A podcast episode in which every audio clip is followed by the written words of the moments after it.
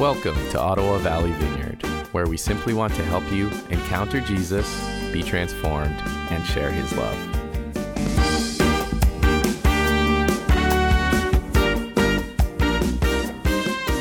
last meal that Jesus had with his uh, disciples uh, during Passover. Uh, so we're really spending uh, six weeks in just Luke chapter 22, uh, verse 1 through uh, 38, and just beginning to unpack that sort of verse by verse and trying to imagine ourselves sitting around the table uh, with Jesus and his disciples and experiencing what they experienced and learning what they learned and being a part of that, uh, that conversation.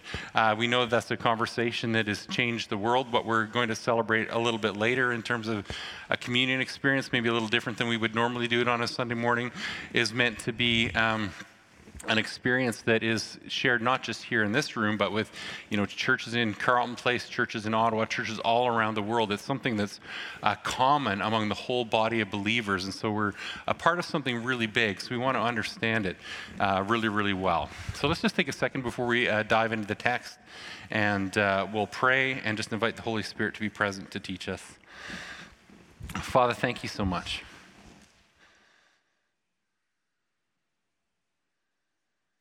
I ask that you would uh, settle our hearts in this moment.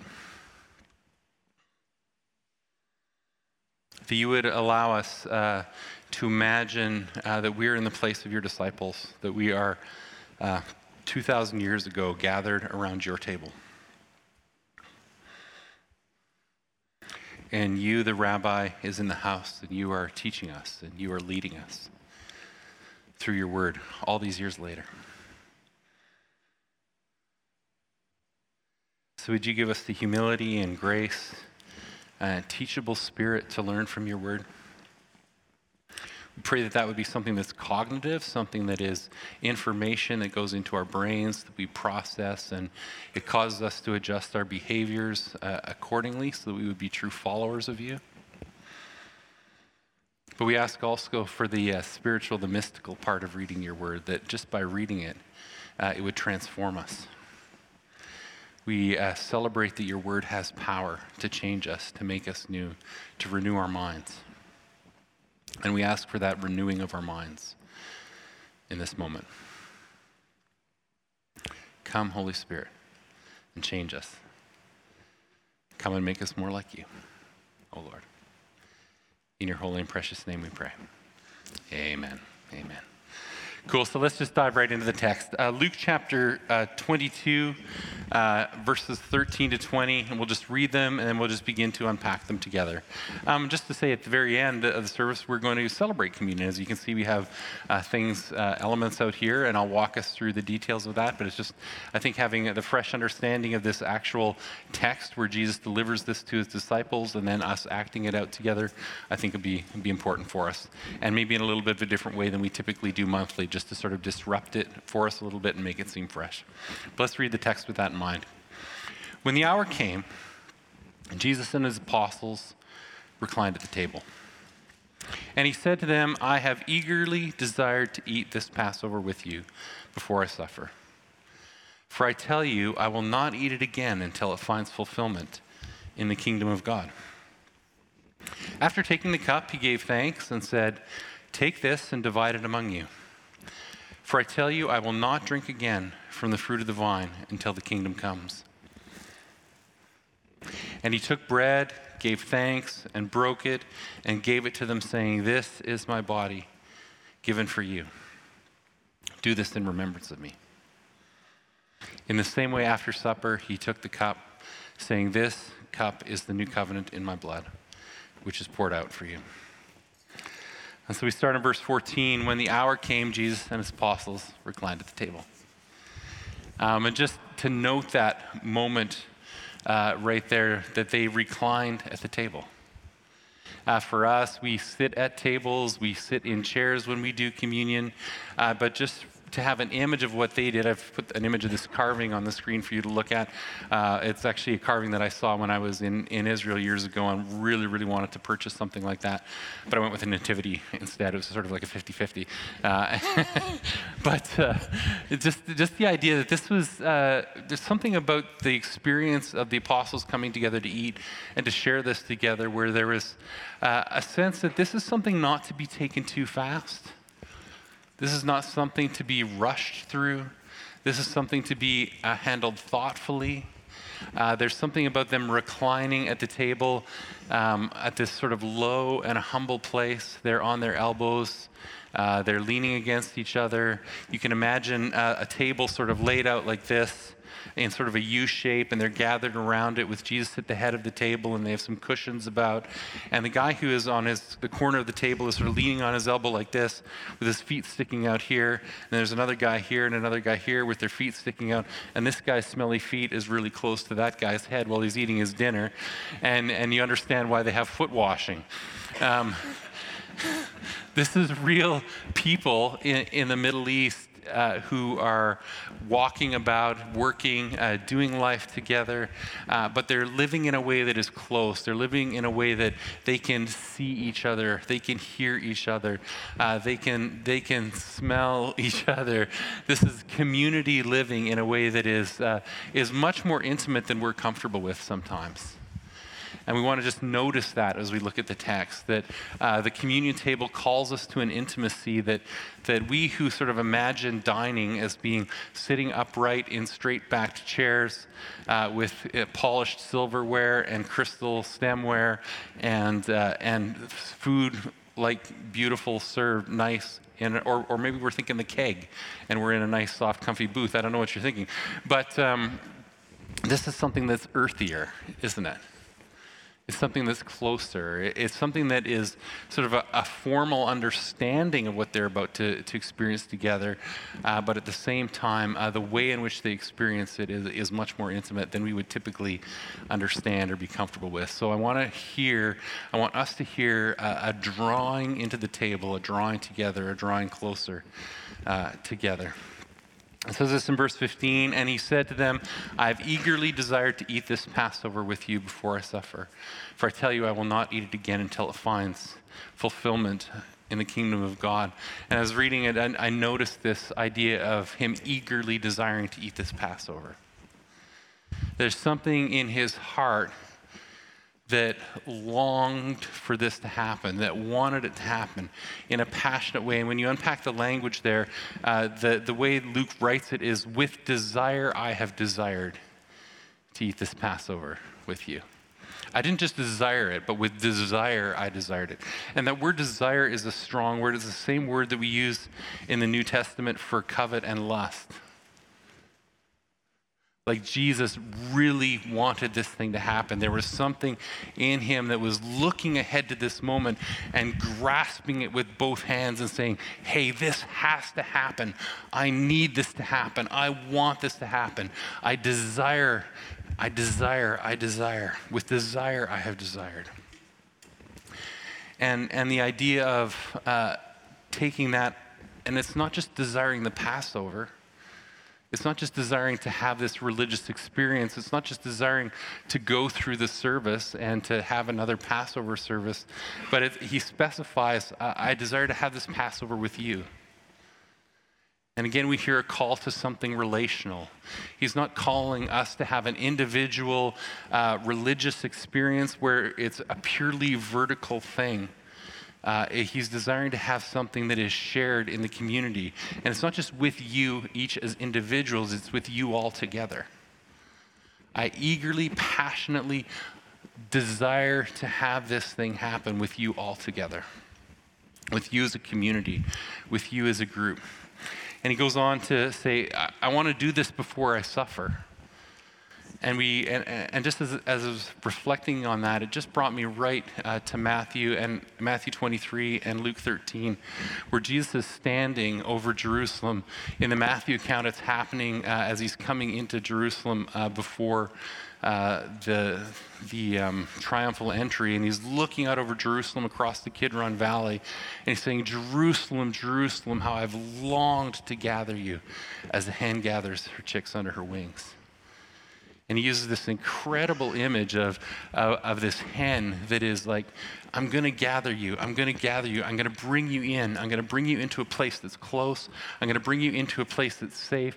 And I'm going to shelter you. And N.T. Wright and other theologians have noticed this that uh, this image of the hen having gathered the chicks under the wings, um, that is something that you would see if you've ever seen a barn fire that you would see a hen that's gathered the chicks under the wings, and the barn will have burnt down, and it'll be a smoking ember, and there will be a chicken that is there that is cooked and burnt and feathers off and toast, and under its wings will be little live chicks. That's what Jesus is modeling and talking about for you. He longs to gather you. And the wrath that's about to come, the punishment that's about to come, the pain that's about to come is coming on himself, but the people gathered under his wings are going to be sheltered. And so he's painting a picture of the salvation and in the shelter that he's intending to be for you. He eagerly desires to gather you so that he can keep you safe, so that he can hold you close, so that he can care for you. There's incredible uh, self sacrificial tenderness in this. He loves you. He wants you there. And when I think about that image, when I think about that, uh, that, that desiring of gathering, that desiring to see his family together, the, the first person who comes to mind is my grandma.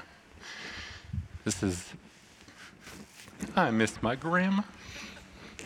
Uh, my grandma's name was Esther Summick. I'm going to make my sister cry. She's going to make me cry. Should, family in church. We're both huge softies, so hey. you can just watch the show. Um, you know, my grandma, uh, I remember uh, that in her when there was a family gathering to come. And I would I remember when it was Christmas coming or Thanksgiving or just a Sunday afternoon dinner. And I knew that of course I wanted to hang out with my cousin Evan because we were you know we're best buds and and I would always go over to grandma's house to get there before Evan got there just to wait for him so I wouldn't miss uh, the time with him. But I remember uh, when Grandma was setting up the house and getting uh, things ready to go, uh, it would be, you know, you know what it's like when company's coming. It's it's vacuum the floor, it's pick up all the clutter, it's uh, organize the the things on the cupboard, it's make the dinner, it's chopping the vegetables, it's the whole deal. But I remember this incredible intensity, this incredible flurry of activity in Grandma, and all of a sudden she's barking orders, and all of a sudden I'm vacuuming the floor and I'm tidying up. I remember vacuum, vacuum, steal a peppermint from the jar jar, vacuum, vacuum, steal a peppermint from the jar. Um, but there's this incredible intensity and this incredible excitement that her family is coming together and she's thrilled to see this family gathering happen. And sometimes, you know, when people are coming over, it's like full on panic. What are they going to think of me if the house isn't clean? But that wasn't in Grandma at all. In Grandma was just this incredible spirit of love. Like that was love for her. She loved to do that. She loved to create that space. She loved to create a space where we could all gather in the living room and we could just sit back on the couches and we could not worry about a thing. We could put our feet up on the coffee table and we could recline with her and we could just sit there and talk and she would bustle and she would make it all happen and facilitate this incredible encounter. And that's what Jesus does for us. He eagerly desires that. And the thing I remember with my grandma is that she got older, and we moved here to Ontario, that she lived out in Saskatchewan, and we would see her uh, less and less frequently. And as she got older, I noticed the intensity of this uh, preparation, the intensity of this love, and the intensity of the moments where she was about to say goodbye to us would just ramp up and up and up. And as she got older, every time, it would be more tears and then we would see her two years later, and when we said goodbye, it would be more tears and more intensity. Because she's realizing that something is happening. She's realizing that there is about to be an end to the way that we've related to one another. And I think that's what Jesus was feeling for his disciples. He knew he was about to suffer. He knew he was about to go to the cross. He knew that uh, this thing wouldn't happen again until it was fulfilled in the kingdom of God. And, and he has this uh, emotional, passionate uh, connectedness to his disciples, like my grandma did for her family, where he just loved to be with them. And he knew he was going to miss them. And you need to know he feels that for you. You need to know that He longs to be with you. With desire, He desires to be with you. With desire, He desires to gather the church community together. For us to experience Him together, for us to be seated at His table, for us to read His word together, for us to worship together. He desires that with, with a passion. And it is right for us to desire it too, and it is right for us to grieve it when it's not happening. He wants us to love each other that way. He wants us to desire, to desire, to desire to be with Him, and to desire, to desire, to desire to be with one another. And He, want, he, he let His disciples know. It says this After taking the cup, he gave thanks and said, Take this and divide it among you. I want us to just notice that divided among you uh, for a second. Uh, so there's slides I pulled up, but I want to say something quickly about that. Is when you look at uh, scripts for the Passover Seder service, and I, and again, as we're going to sort of try to bring some of the Jewish meaning forward into our Christian experience, I'm not an expert on this. I don't know this well. I'm not a Jewish rabbi. I don't have the learning. I don't have the knowledge. But in reading a whole ton of Passover scripts to try to understand what it's like and what was happening, what I didn't see anywhere was uh, something where the rabbi or the head of the family would take the things, uh, the element, the wine, and say, hey, I want to divide this among you. Um, but Jesus, I think, put something new into the service at that moment where he said, uh, this, this cup is something that has to come from me and is something that you have to share with one another. And, and it brought to mind uh, John chapter uh, 15, verse 5 I'm the vine and you are the branches. Unless you remain in me, you can bear no fruit. He's saying that there's something about the way this has to flow from my person, from my presence, for it to work, for our relationships to go together. But it says this after taking the cup, he gave thanks. And I, and I realized a couple verses later it says, and then he took the cup. And with my non Jewish understanding and my, my common experience of communion, I'm like, wait a second, there's two cups. How come he took the cup and then he took the cup? After dinner, he took the cup. What's with the cups? And uh, what, what, what became clear as I began to study and, and look into it, and this is some years ago, but uh, realized that for the Passover service, there's actually four cups. Uh, when, they, when they would do a Passover Seder. And again, I am not a Jewish rabbi. I do not have the learning to bring uh, the appropriate meaning and depth to this, but I want us to just take a second and examine those four cups and see uh, what Jesus um, was trying to say and where he was trying to fit it in and where he was bringing change. So there's four cups that uh, the Jewish people would uh, take over the course of the dinner uh, in a ceremonial way. And it's really interesting in all the scripts it says, and now you can drink in an unceremonial way. so I don't know, they're just like pounding wine the whole time. Um, I don't know how that goes, but you, this is the ceremonial wine, and then here's all the other wine, and just keep drinking wine. Just keep drinking wine. I don't know how it was like by the end of the Passover Seder. I don't know how that goes, but. Um, but where those uh, four cups come from is out of Exodus uh, chapter 6, verses 6 and 7. I'm just going to read this text to us. It says, Say therefore to the people of Israel, I am the Lord. And I will bring you out from under the burdens of the Egyptians. I will deliver you from slavery to them and I will redeem you with an outstretched arm and with great acts of judgment. I will take you to be my people, and I will be your God. And those four cups are meant to reflect those four movements in those two verses. I will bring you out. And they would call this the cup of sanctification. The word sanctification or sanctify or to make holy means to make separate. To take someone and to make them separate. So they're saying, I will take you and I will make you separate from Egypt. I will pull you out of that place and I will bring you to a new place. That's a piece of salvation. Uh, I will deliver you from slavery. So I will set you free from the things that the world has obligated you to do. You are no longer under obligation to follow the pattern of the world. Uh, I will redeem you. I will pay the price for your sin. the cup of, of redemption.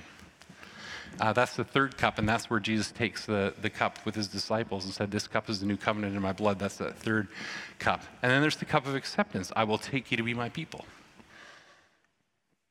I will take you to be my people. This cup of relationship, this cup of belonging. And so, if you're in a Jewish uh, Passover Seder ceremony, you'll take these three cups, and that'll be, or four cups, and that'll be the meaning associated with them.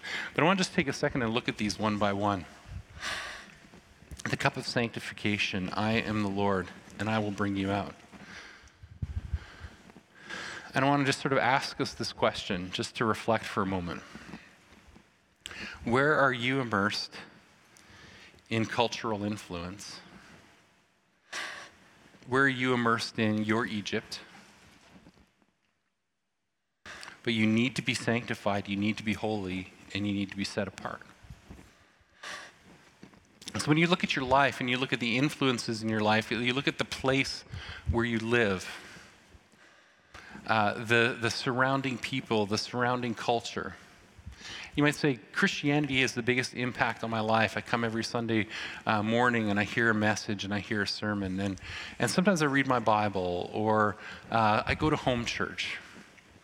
So Christianity is, is this cultural influence in my life. It is this thing that has transformed me. It's this thing that's making me new. But I also watch Netflix for 12 hours a week. And I also watch uh, how many hockey games. And I also watch whatever it is. I listen to my employees. I listen to my employers. I listen to all of these other influences in our lives that actually influence us in ways that sort of dramatically affect who we are and how we follow Jesus. So let's take, for example, say that you are the sort of person who wants to binge watch Game of Thrones. Right, you're a Christian, you're following Jesus, you're reading the scriptures, you're wanting to grow in Him, and you're wanting to know Him better. But for uh, 10 to 12 hours a week while you're binge watching Game of Thrones or however it is, you're immersing yourself in a culture that is about betrayal, that is about mistrust, that is about violence, that is about sexuality, that is about uh, a passion to build a kingdom for yourself. And God would say to you, I want to sanctify you. I want to separate you from that cultural influence, and I want to lead you in an exodus out of that Egypt and into a place where the influence in your life is my word and my teaching and my presence. This is a piece of salvation for you, is accepting an exodus, accepting uh, the reality that Jesus isn't the only cultural influence in your life, but he needs to be the influence in your life? Where are you being affected? Where are you being impacted uh, by whatever it is that you're consuming as media, whatever it is that you're consuming as a person? Whatever you're consuming that fuels materialism or that fuels uh, a desire for more goods, more things, more toys, where are you accepting that stuff and taking it in? That's an Egypt from which God wants to take you out to make you a person who is influenced by Him. There's a cup of praise, uh, and that's like a, a reaction to the deliverance that God has for you, a reaction to deliverance from slavery. And with that, we ask the question in what areas do you believe you are bound to act according to the will of Pharaoh? Where do you hear a voice that's ringing in your head that's saying, Man, I'll never be free from porn. I'll never be free from addiction. I can't quit smoking. I can't stop eating chips. I need that stuff. I got to go to Amazon because I feel better if I get that. I just can't stop spending. Where do you feel compelled and bound and enslaved to respond to something that the world is calling you to do, and you feel as though you don't have the power to stop. Maybe it's alcohol. Whatever it is, God is saying to you, I will deliver you. You aren't bound anymore. In Christ, you are made free.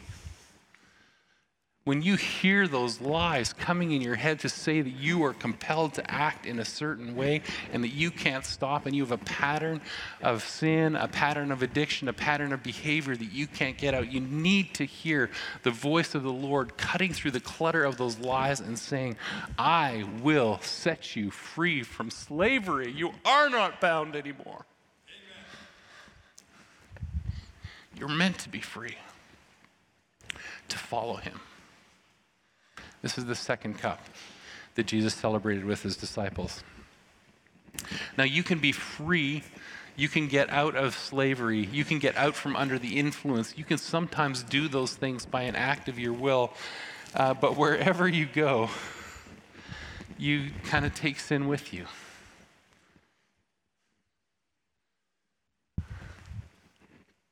The third cup, the cup of redemption, answers that challenge in what ways are you stuck in patterns of sin? In what ways do you carry the burdens of past sin that, that place on you continual guilt and shame? You can get free from Egypt. You can get free from sin patterns. You can get free from that stuff. But you carry with you the guilt of it, the shame of it, the pain of it. How do you get free from that?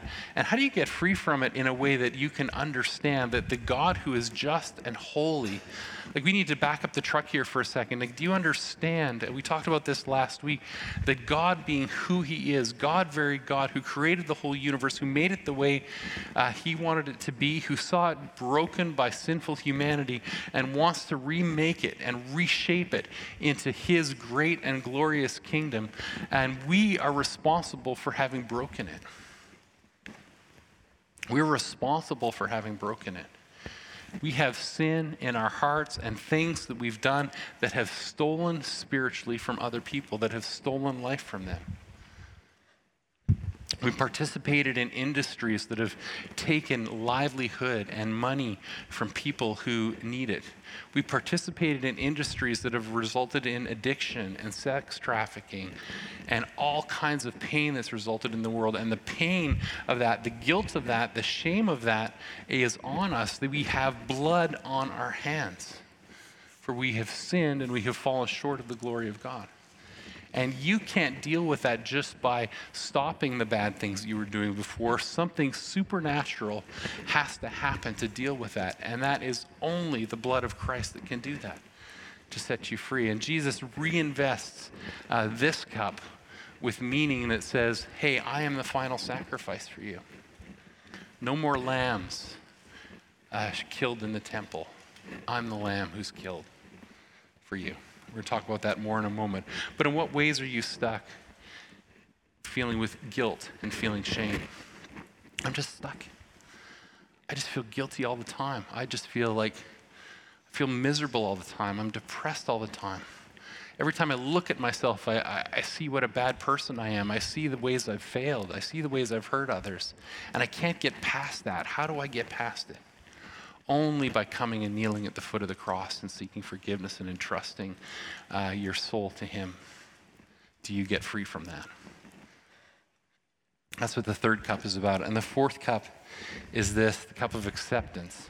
I will take you to be my people, and I will be your God. Having walked out of Egypt, being sanctified and separated from the influences in our lives that are destroying us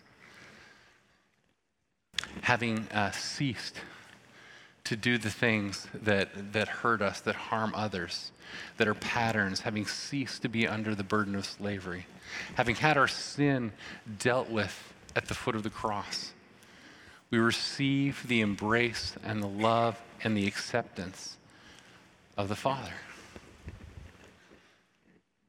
And that's what it's all about. It's about a restoration of relationship and a restoration of intimacy, a restoration of, of passion to worship. Some of you might have been saved. You might be living lives that are beginning to follow Jesus. You might understand that your sins are forgiven, but you might not know that what that's all about is not just Him not hating you, it's about a relationship with Him that is meant to be powerful and passionate and intimate and beautiful, living, interactive heart to heart, face to face with Him.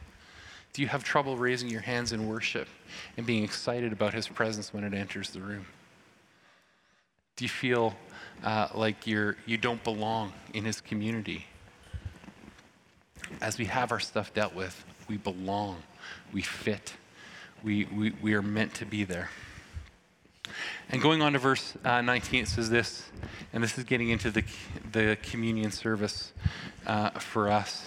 It says, And he took bread and gave thanks and broke it, saying, This is my body given for you. Do this in remembrance of me. And we talked about this last week. Um, the, the bread that we're talking about, this unleavened bread, if we read uh, into Deuteronomy 13 in the story of the Exodus, uh, instructions are given do not eat the bread made with yeast, for for seven days eat unleavened bread, the bread of affliction. When the Israelites left Egypt, and, and if you're here last week, you'll have caught this, uh, they, they left fast. They had to uh, take bread, they had to uh, make it fast to give themselves something to travel with. They, needed, they didn't have granola bars or power bars or any of that stuff. They couldn't, they couldn't pack that. And didn't protein bars or vegan protein bars or keto bars or granola bars, any kinds of bars. They made their own bars right here. Bars, matzo bread. I made this in my kitchen uh, on uh, yesterday, so hopefully it's okay. Um, they made the bread so they could walk with it, so they could go with it, so they could run with it. And when Passover was established, the idea is you remember when you come to the table the affliction you were under. You remember what Pharaoh made you do. You remember uh, the influences that were in your lives, and you grieve them, and you mourn them, and you walk away from them and walk into the place of glorious freedom that God has for you. And so when we come to the table, we come to take His life into us, this life sustaining, given, incredible gift that he, that he has for us. But we remember that Christianity is not just about uh, us adding something to our lives, it's about leaving something behind. Are we leaving our sin behind? Are we leaving Egypt behind? Are we leaving Pharaoh behind? We take the bread of affliction.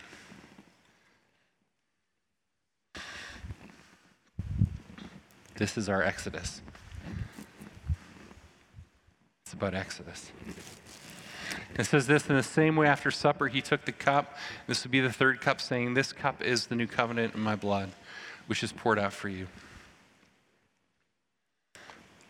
Um, you know it was not with perishable things, such as silver or gold, that you were redeemed from the empty way of life handed down to you, but with the precious blood of Christ, a lamb without blemish or without defect. And so he took this third cup in the service and he said, Hey, this isn't just uh, redemption the way you understand it. This isn't redemption the way you understand it as lambs being slain in the temple. This is redemption uh, in a new way. This is me, the Lamb of God, who takes away the sins of the world, about to be slain for you. And we receive a gift of salvation that comes uh, with eternal power and eternal might and eternal glory. And even looking back at that text, right, I will deliver you with an outstretched arm and with mighty judgments. Right? This cup of redemption is a mighty judgment that sets you free. It's a mighty judgment that sets you free. And we come to him, not just having walked out of Egypt, but having left our sin as well behind us. And that's what Jesus is investing this with. We are not, it's not enough for us to just leave our Egypt. We, we take this with us. We don't go anywhere without the blood. Right? We don't go anywhere without the blood of Jesus. We're bound without it. We're under guilt without it. We're under shame without it. Freedom comes on the other side. And so this what this is about. We're going to just remind ourselves about this as we come to the table. what I'm going to ask you to do in just a moment is I'm going to ask you to get up from your seats. I know there's a lot of us here, which is wonderful. Um, and I'm going to ask us to recline around the table together now. If I could have asked you all to bring cushions from your couches and gotten a low table, I would have us all like lying down up here on the stage in a big circle or something like that. We're not going to do that, but I'm going to ask you to come up and stand nice and close around the table in just a few moments. And I'm going to lead us through uh, a communion service similar to what we would we would do normally, uh, except we're going to uh, we're going to do it uh, together, nice and close. Father, thank you for this amazing family. Thank you for this uh, representation of your body. Thank you for this uh, temple, this glorious house. Thank you for your hands and your feet.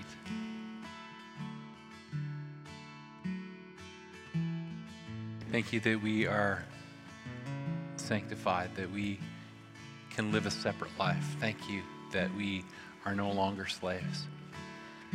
Thank you that our sin uh, has passed under the blood and is no more. Thank you that we're accepted, that we are loved, that we can boldly approach your throne. Let us live as free people. And let us live uh, into your future for us. Let our exodus lead to promised lands, to a new life that you have for us, a new way of living, your community, your family, your home.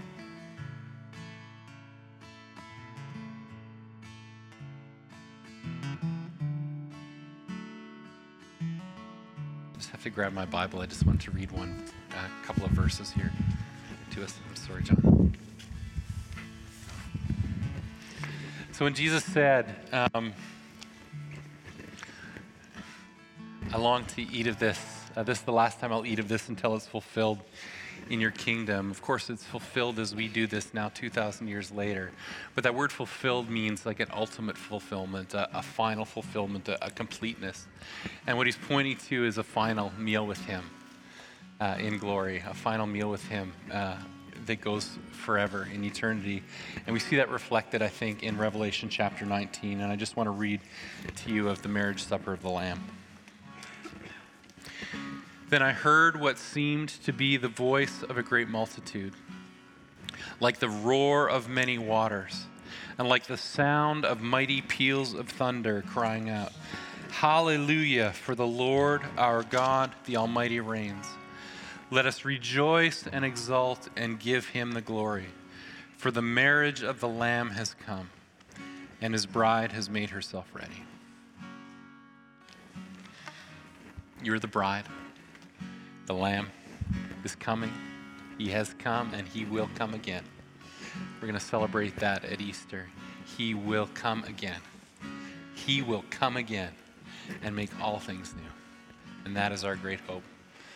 God bless you.